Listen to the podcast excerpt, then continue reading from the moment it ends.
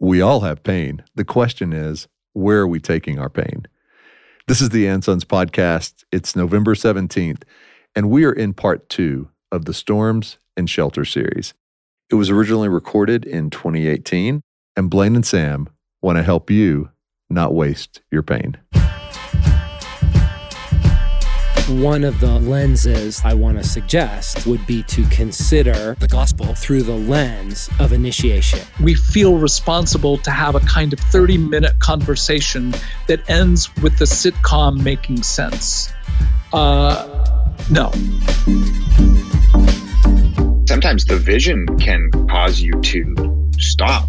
The vision doesn't drive you, the vision can actually constrain you you just think, well, gosh, that's way bigger than I am. That's way bigger than my skills. If your spiritual life does not have a regular dose of adventure to it, it's not going to sustain the masculine soul. Howdy, guys. We are in this week with a topic sort of pressing on us. And that's the reality that the last couple weeks have kind of been years. Why? Lifetime. It makes it sad if you send it. No, I mean, okay, so there's always a little difficulty, but if I were to like frame periods, it's like kind of if it comes in waves, I would say that there was a wave of difficulties Hmm. in the past couple weeks. Yeah. And normally when people say that, they're like, you know, I'm not doing, I'm doing okay. Like, you know, nobody died, whatever. And being like, wow, you don't need that for a week to be hard. But these last few weeks have been like, they've been hard weeks. And so today's podcast is pain. And what do you do? And just some current stories between Sam and I in the last few weeks, and then reflecting on it can be from anywhere this year. What's some of the balm? What are some of the things you employ uh, in response to the pain that comes from living in a world that is, in fact, still on the near side of the restoration of all things and all that that entails? Yeah, that's a good conversation because I think there's a part of me that just wants to say, let's not focus on that. Let's focus on just the helpful things. It's like, let's just keep on keeping on. And at the same time, I know that in my own life and in people's stories, the, the, the painful things are the things that bind us because it's a shared experience on some level. I think about an arc of a story, and you don't Oh, what protagonist have you read, watched, or listened to that has not suffered? Were that it were as clear and as short-lived as some of the movie scenes that we see and love you know i, I think this is your quote from the the spirituality podcast we did but like if these moments were as clear as like charging an orc with a sword be awesome it would be make or break it would be over Rey gets tortured by Kylo Ren, but it's for like two minutes. yeah And then she's back to saving the galaxy. So right. well she has some existential angst in there I just riddled with doubt, but you know, the key moments of suffering seem to be pretty localized. Yeah. So in the day to day, there do there are there are seasons, there are ebbs and flows, and I think a healthy life. But this has been a couple of weeks where I think we're coming in today to work and looking around, going, okay, what where where are my crutches? Where are my where are my things that are going to help me get through the day? Yeah, and that's sort of the funny thing is when sort of in conversation realize this should be a podcast. We should talk about pain. The first thing that I realize is I just do a really bad job. Like I don't have a toolkit that's sort of strapped to my belt that's like, oh, you're going through a problem? Well, deploy this thing. I'm like, yeah, pretty much everything goes out the window. What I sort of do is just basic survival strategies. Like if things are sort of melting down relationally, I'll like do what I need to do to get through the conversation of stay engaged, keep making eye contact, don't interject. Did you say it- elk contact? eye contact. Eye contact. You're you're having a Freudian slip there, Blaine. make elk I keep, contact. I keep, I just keep thinking about the woods in a conversation. And I just leave and then I go to the woods. Wendell Berry style. Where are you right now? The peace of wild things. Bow hunting in the Rockies. But it really, I think, for most people, boils down to what are the things that you do? What are the things that you employ just to kind of survive? And the problem with that for me is I then come away, let's just say from like the loss of a person, or let's say from a week where relationship was difficult or something of that kind. And even though I sort of had the tools to get through it, like I sort of defaulted on showing up and it turned out to be enough, there's still the harm that's done in these, you know, really trying seasons. And it's that that actually needs sort of a more significant, you know, what do you do in order to address or in order to walk out of whether it's a really hard weekend with your family or whether it's a month long period where you actually have a friend in and out of the hospital. Those things have an effect. And stepping into restoration should look like something. Right. I find that I'm I'm like a crisis mitigator type person. Yeah, I think that's probably true of all of us on some level. But I think about it my house and like when things are not well, and I mean literally like the dishes and my daughter's toys all over the place. It's easy for me to be like, okay, I'm gonna like put that off until it's unbearable, and then I will go do those things or see if Susie will have done them for me. And the deeper projects, the ones that will take like more effort, they just sit there. There, my neighbor had some tree trimmers come by. This is a true story. I'm not just making up nice little anecdotal stories. And he he's he knows that we have fires in the backyard sometime. I mean, the last time I had was a year and a half ago, but in his mind, I still have these fires in the backyard on these late nights without children. Um, and so he kindly had these tree trimmers leave some of the better slices of wood um, kind of stacked by my side gate.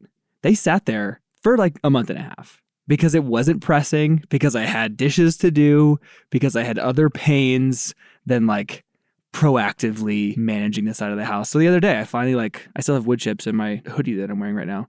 I stacked them, but I had to I had to sweep to the side leaves that fell in November that I haven't dealt with in the side of my house in order to stack the wood, and it was just this reminder of Oh boy. I think that that's like obvious point number one. And in fact, the overlooked thing is that some level or some intentional engagement is the first important thing.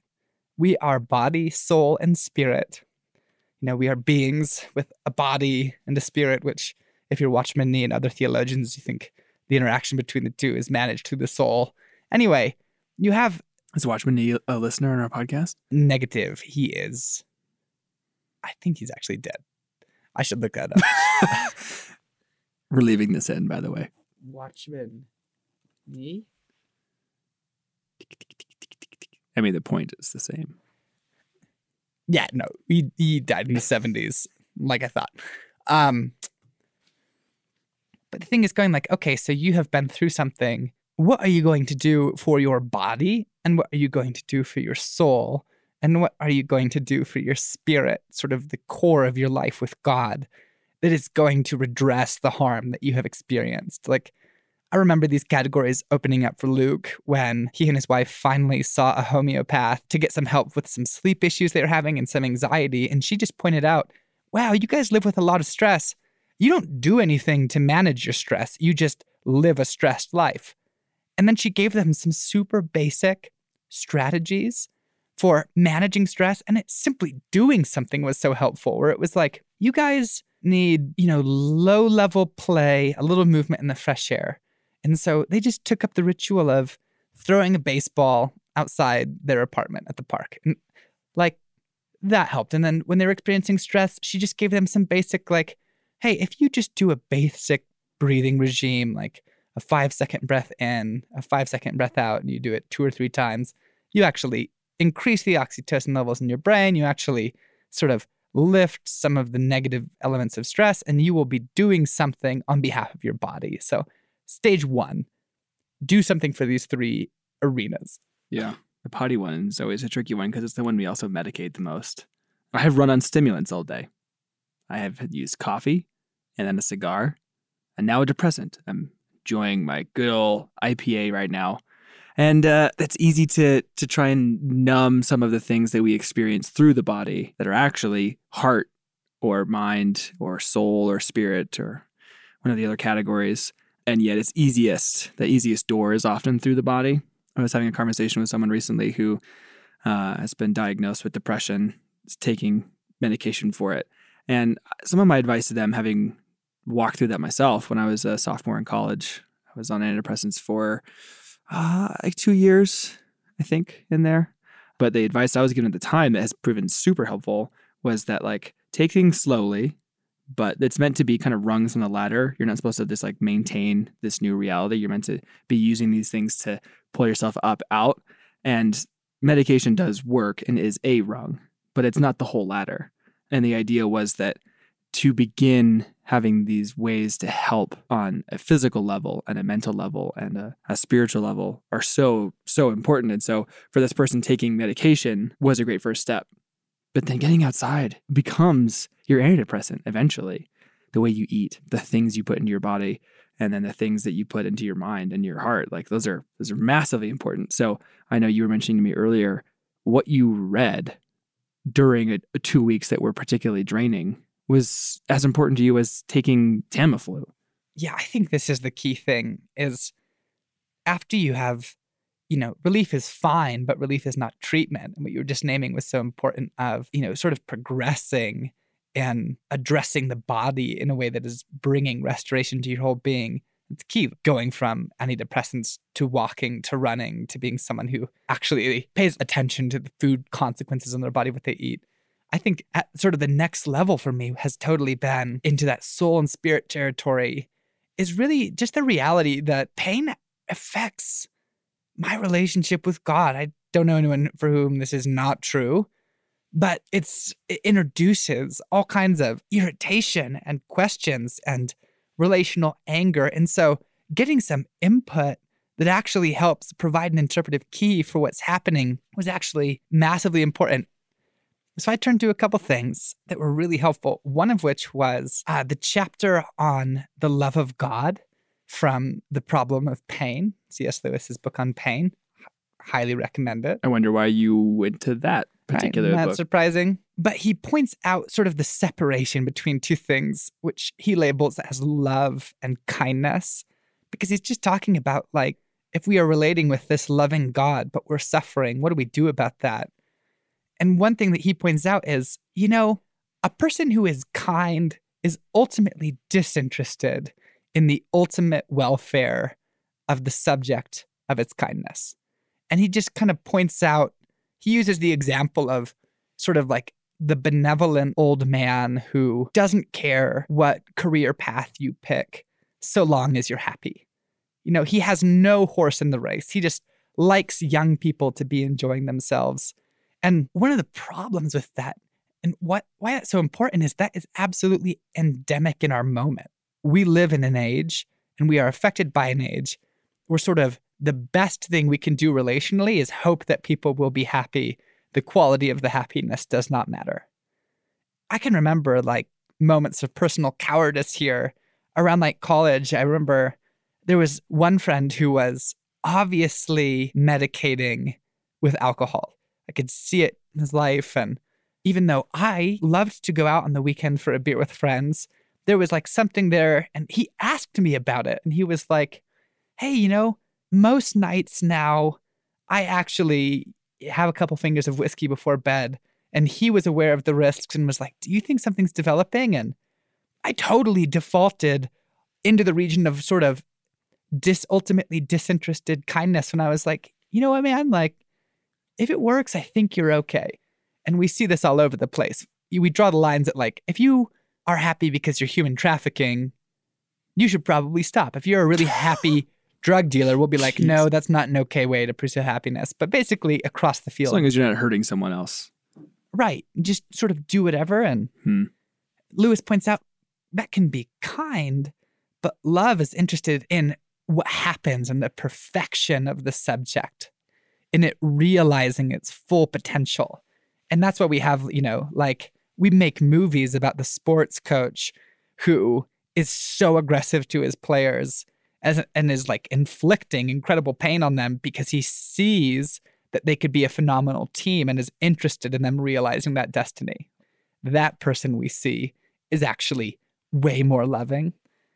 And why this became helpful is like Lewis gives like these sort of he talks about the analogies that are used to frame our relationship with God. And he's like, you know, if you look at them, we've got artwork, animals, as in we're sheep, he's a shepherd.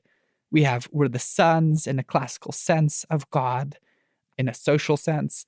And then we have like being the bride. And he just looks at each one and goes, hey, in every case, the being that is representing God in the analogy, whether the artist or the shepherd or the father has a vision for the final outcome of the being and is actively pushing for it. And he just has this, I'll just read this one section because he's talking about the artwork.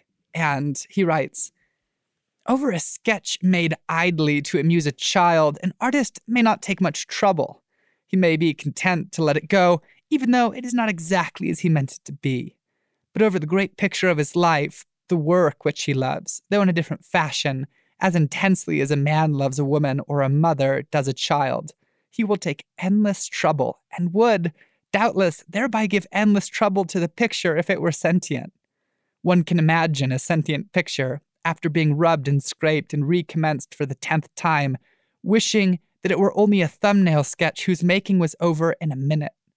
In the same way, it is natural for us to wish that God had designed for us a less glorious and less arduous destiny, but then we are wishing not for more love, but for less. I think what this started to simply introduce was being like, wow, right now, Jesus, let's just take the flu recently. I've been like, I really, really would love you to change this circumstance. I know that you heal. We have seen you do it. Why are you not healing me in this? But that I think actually going, even this gets to be included, even my ability to endure something like this is included in this destiny that most of the time I really just want God to sort of leave me alone. Be like, why are you doing anything that's hard to me? I don't like the discomfort. Like, go find somebody else. But he tends to be like, no, actually, your destiny is important to me. And so we're going to keep working here. We're going to leave the circumstance, which is like totally afflicting your unbelief because you are designed for something that is actually fairly remarkable. Whoa, whoa, whoa. That's good. I'm struck by the phrase. I, honestly, I hate, like, I mean, is this Dan again? Is this don't waste your pain?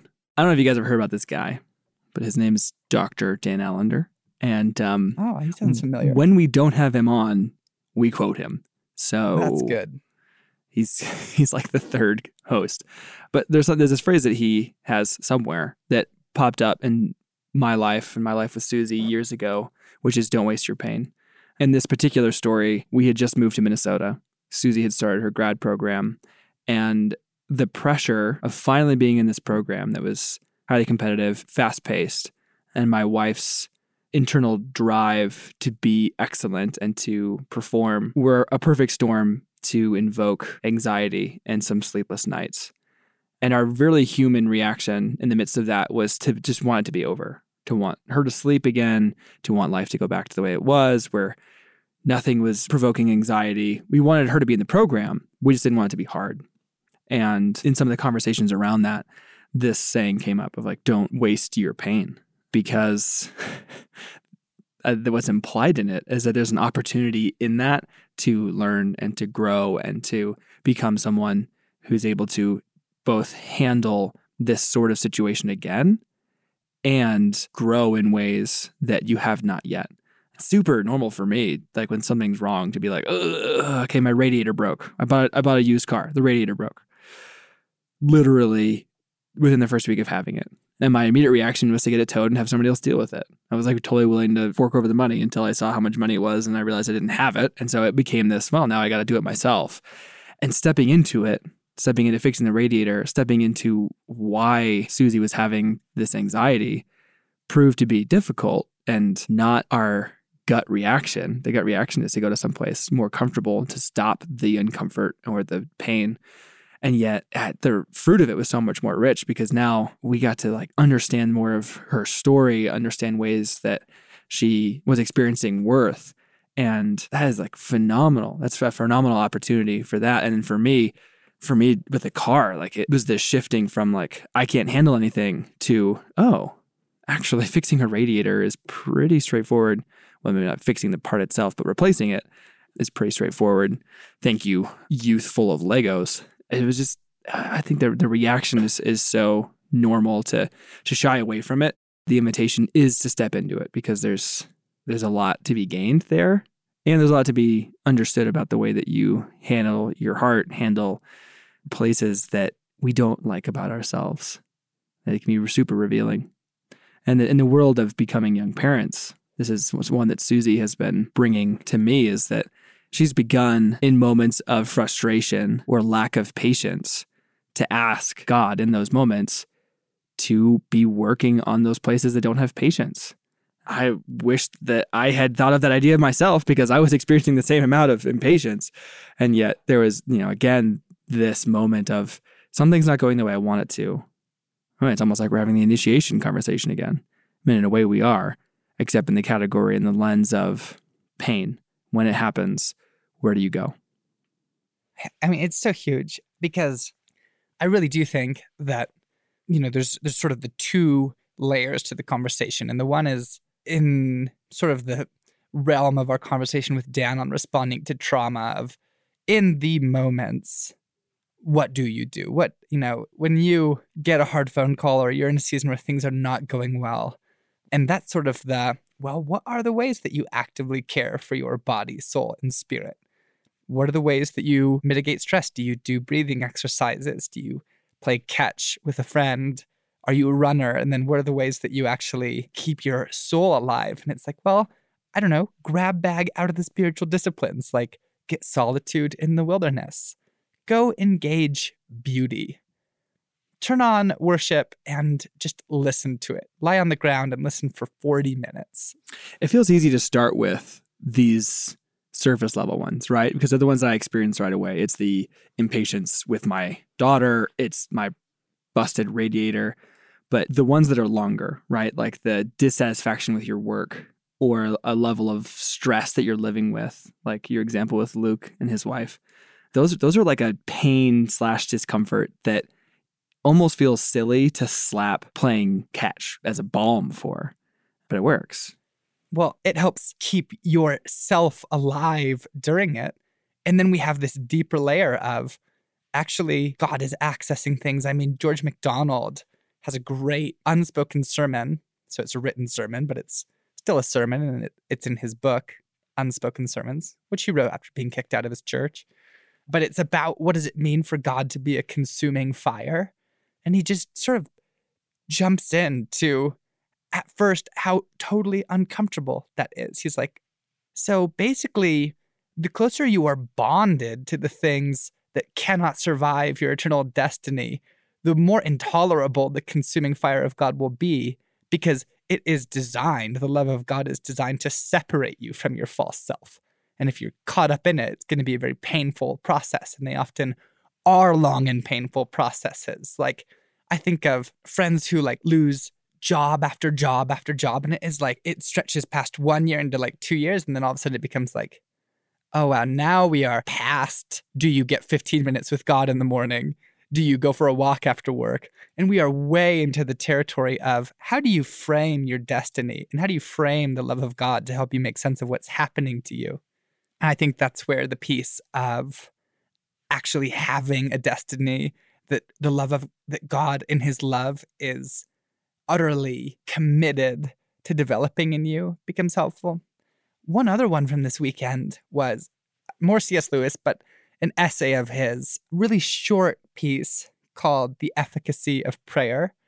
And it's just a, it's a fascinating thing and he's addressing specifically like petitionary prayer and he just goes, "How do you think about the phenomenon that is that kind of prayer which is like, Jesus, can I have this job? Would you please make it stop raining so that we can still have our soccer tournament?" That that kind of sort of category of asking for a change in circumstance a lot of observations in there, but two that were so key for me is one, that God does not do what he can possibly delegate. And that actually that those things that he's put in a person's arena, I just think of a great story of Craig McConnell, sort of perennially afflicted with shame, had finished giving a talk and he came off the stage.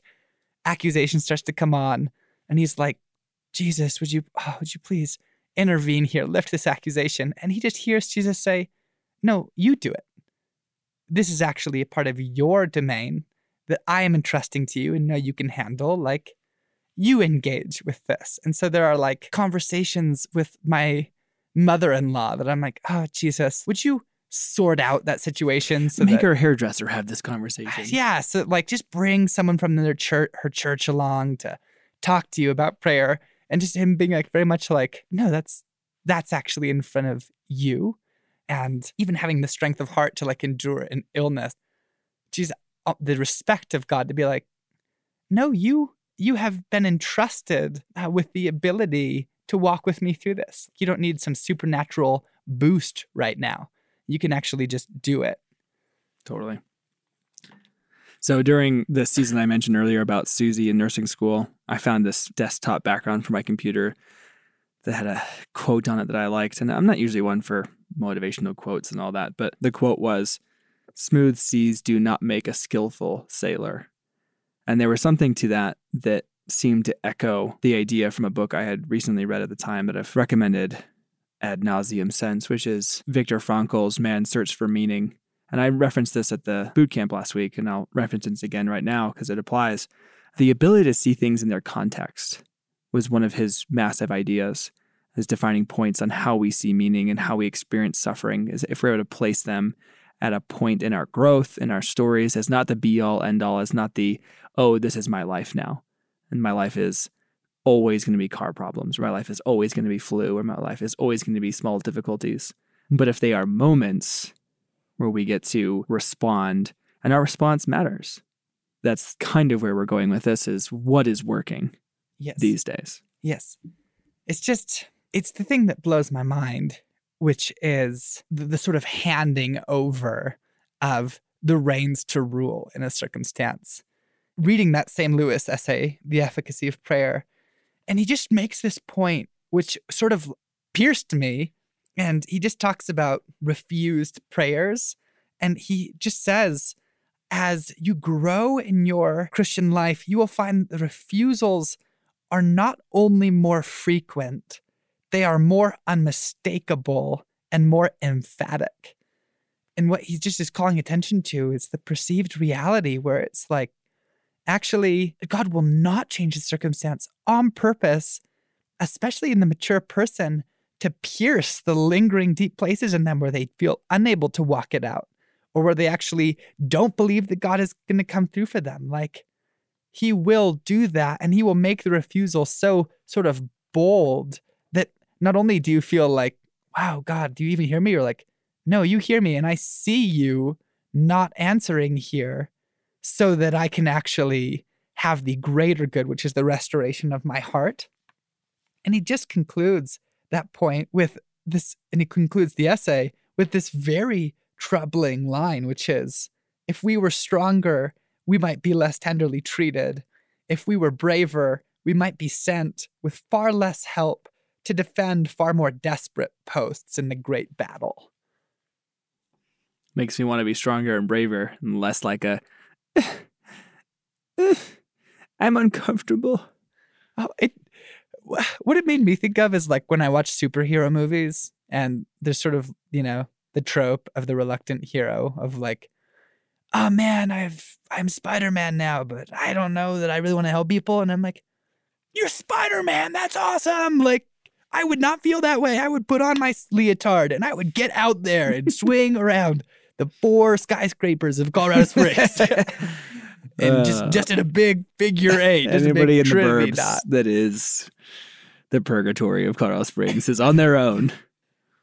but just being like, actually, that reluctance is not only accurate, it's understated. When I actually consider that Jesus actually envisions the ability to complete great acts, to have a real role in the advancing of his kingdom, to rule with him, that's way more significant than web slingers, guys. I'm serious.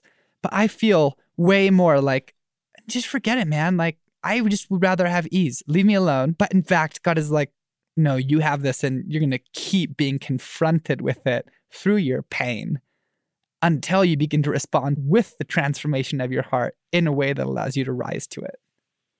So, other than reading very thoughtful and well written things, what has been working for your pain these days? What do you do? What do you practically? What have you been doing on a practical level?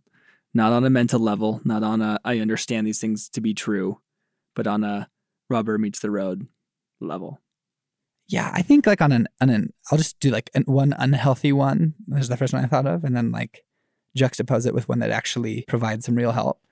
Unhealthy one is like I love making lists about how things can be different and strategy documents on how I'm going to implement the lifestyle and the relational whatevers that are going to make my life the utopia I imagine for myself. Mm. And so it's just like basically the first thing I do I'm familiar with this side of you, Blended. I haven't met Oh, him. No, not at all. every Every morning. morning around about eight thirty. But of like, what can I do to eliminate stressors as fast as I possibly can, which actually doesn't do anything for my life with God. But I was telling a friend recently, and it's so funny. Even when I hear myself say this, it sounds sort of fake, but it's true. Or I'm just, I was just like, you know, right now, sort of like only worship helps. And I'm the most reluctant person when Emily is like, you should go, you should go to the gathering this Sunday morning so that you can worship with everybody. And I'm like, I would rather feed my flesh in some way by like going to get a latte and You mean go on Sunday and be irritated with everybody, or go have some alone time? Yeah, exactly. I'm like, oh, you want me to participate in the church and not just go like do something that isn't going to help me, but is going to feel nice, um, like you know, ride my bike through Red Rocks or something, which is a fine thing to do. But when I do go and I'm confronted with this act of simply announcing who God is, all of a sudden I find my heart opening up, and it's so funny because I never think it's going to happen, and almost every time, like by song number three, I'm like, wow, parts of me that I was not aware of are responding to this and they are the parts that most needed to engage. So there's there's one. Actually finding ways to just engage worship.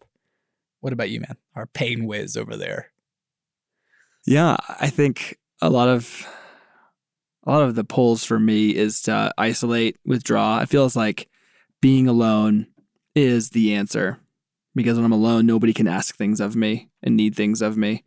And being alone is also a very dangerous place because you can not have people correct your incorrect thinking. But I spent the last three days at home. We're kind of allotted that after an event away. And it was just, it was actually really good just to be present and to not have in the back of my mind like this tit for tat scale going. Like the, if I'm with you guys for this many hours, then I get to go, you know, be alone for this many minutes. But just to be with my family and kind of let the days happen, let the flows, the appointments, the quick last minute jaunt over to the zoo I am someone who likes plans and likes to know what's coming. And so, kind of last minute free flowing things can drive me crazy. But I found that it was really good just to let go of a need for what would feel like the okay, Sam, what Sam really needs is he needs to just kind of slip away and he needs to go play some Star Wars Battlefront 2 and not think about the world for a bit, but instead be like, no, I'm going to sit on the floor. And that floor is covered with singing puzzle pieces and baby toys. And then we realize that we have got a appointment we got to go to, and then after that, we're gonna zip over to the zoo, which would normally totally stress me out to have so many things kind of happen last minute and not have control over them.